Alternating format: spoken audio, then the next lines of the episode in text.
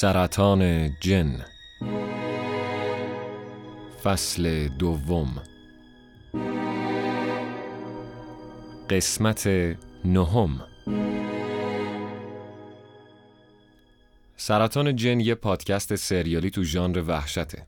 اگه فصل اول گوش نکردین حتما حتما اول فصل اول کامل گوش کنید تا فصل دوم براتون لذت بخشتر باشه.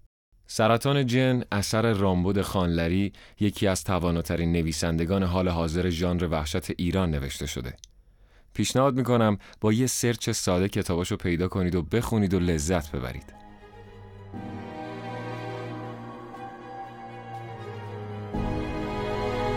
تا حالا شده بخوای جای آدمای فیلمای ترسناک باشی و از نزدیک لمس کنی حس و حال اون لحظه رو؟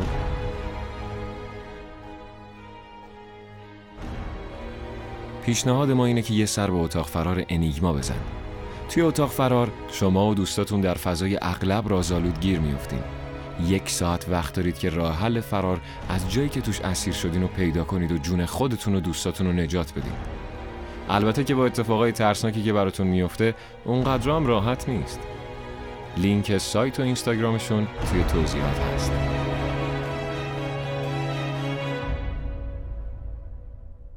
یادم نمیاد که قبل از این کجا بودم. یادم نمیاد که چی شده. پرزای قالی کف پامو میخروشه چهار زانو نشستم پشت کرسی دستساز پیرمرد. پیرمرد هر چند دقیقه یه بار میگه سمیه میگه و هر بار بعد از این حرف سرم گیج میره و نمی‌فهمم. پیرمرد میگه که سمیه چی گفته. سرمو میمالم. زل می‌زنم تو چشمای پور پیرمرد و میگم این سمیه که میگی کو؟ کجاست؟ چرا من نمیبینمش؟ پیرمرد به زیر کرسی دستازش اشاره می‌کنه و میگه سمیه اون زیره. اگه دوست داری نگاش کن. تازه صدای هلوف هلوف شیر خوردنش به گوشم می‌خوره. جرأت بالا دادن پارچه روی کرسی رو ندارم. نمی‌دونم زیر اون پارچه قراره چی رو ببینم. به خودم میگم الهه همه دل و جرأت تو جمع کن و پارچه رو بالا بزن.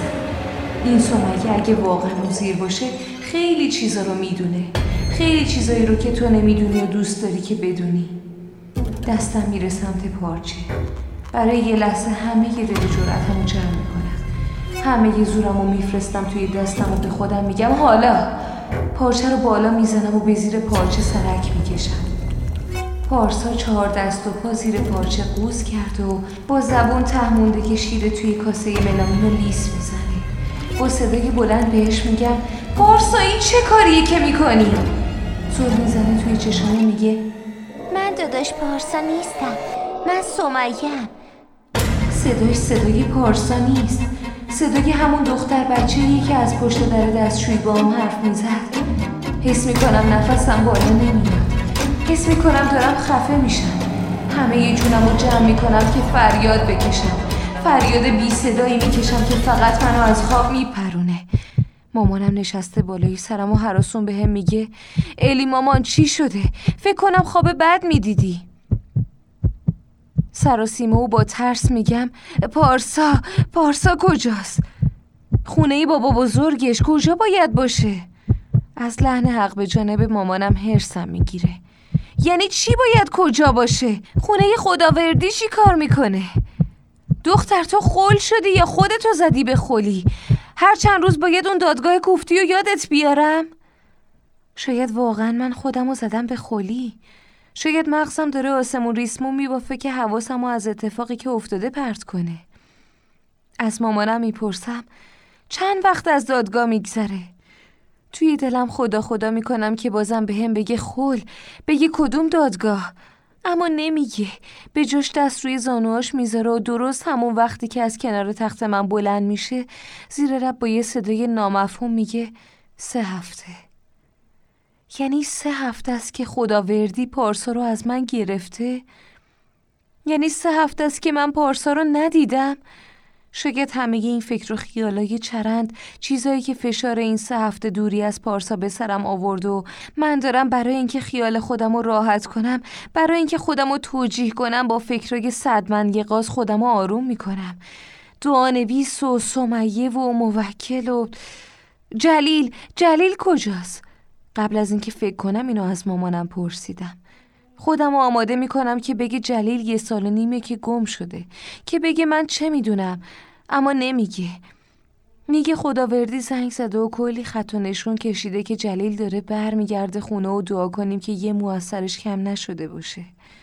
وقتی با تعجب نگاهش می‌کنم میگه والا منم تو کار شماها موندم. نمی‌دونم چی به چیه کی به کیه. بابات می‌گفت بهت نگم سر و کله جلیل پیدا شده اما آخرش که چی؟ خودم میگم خب اگه جلیل زنده است برمیگردیم سر خونه و زندگیمون. پارسارم دوباره می‌بریم پیش خودمون. مامان انگار فکرمو خونده باشه میگه شرط جلیل اینه که بی سر از هم جدا بشین. از باباش خواسته که این کارو بکنه وگرنه برای همیشه خودشو گم و گور می‌کنه. دوست دارم بفهمم چه خبره. دوست دارم بدونم چه بلایی داره سر زندگی میاد. دوست دارم بدونم من چم شده بقیه چشون شده. اما همه دارن فرار می‌کنن. فقط فرار می‌کنن انگار هیچکس نمی‌خواد به سوالای من جواب بده. دست از سوال پیچ کردن مامانم بر میدارم بعید اون بینوا هم چیزی بیشتر از من بدونه. اونم بدبختتر از من. من با بدبختیام هم دارم اونو دق میدم. هم بابا رو. مامان با خودش قرقر می‌کنه. والا ما هم نفهمیدیم چی شد شما دوتا عاشق و معشوق شدین. چی شد بچه دار شدین. حالا چی شده که می‌خواین از هم جدا بشین؟ چیزی نمیگم. چون منم جواب هیچ کدوم از این سوالای مامانم رو نمی‌دونم. مامان موقع بیرون رفتن از اتاق با گریه میگه الی دخترم ببخش اگه زیادی قر زدم و ناراحتت کردم. دلم برای مامان میسوزه. دلم برای خودم میسوزه. اینقدر حالم بده که حتی ممکنه دلم برای خداوردیم بسوزه. سرمو توی بالش فشار میدم و های های به حال خودم گریه می‌کنم.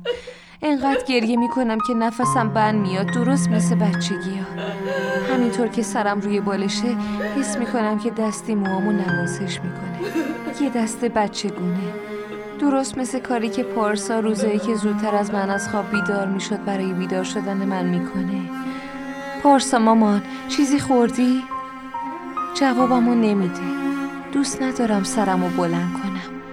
هیچی مثل این نوازش بچگونه آرومم نمی‌کنه. مهم نیست اگه چیزی نخورده باشه. دوست دارم این لحظه تا ابد کش بیاد و پارسا همینطور سرمو نوازش کنه. عذاب وجدان می‌گیرم. به خودم میگم اله تو مادر بدی هستی. شاید بچه گرسنه باشه سرمو بلند می‌کنم. پارسا نشسته بالای سرم. چشم تو چشم من نگاه می‌کنه. حالت نگاهش عوض شده. سرد و بیروهه انگار این چشما چشم یه بچه مرده است. پارسا مامان حالت خوبه؟ جوابمو نمیده. شونه هاشو تکون میدم و داد می‌زنم. چته بچه؟ گیج و گنگ نگاه هم می‌کنه و چیزی نمیگه. فقط با تکونایی من کمی میلرزه.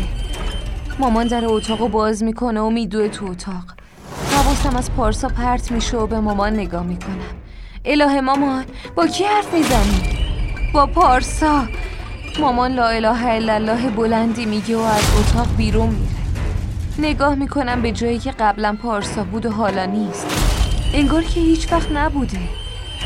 خیره به سفیدی سقف نگاه می‌کنم یه نفر از زیر تخت میگه مامان الهه. خودمو صف می‌کنم. دوباره میگه مامان الهه. صدای همون دختر بچه است. بدون اینکه فکر کنم میگم سومگی انگار صدای منو نشنیده یا شاید شنیده و براش مهم نیست. بعد از چند ثانیه میگه تو بابا جلیل باید از همدیگه جدا بشید گمون نکنم دیگه بتونی پارسا رو ببینی.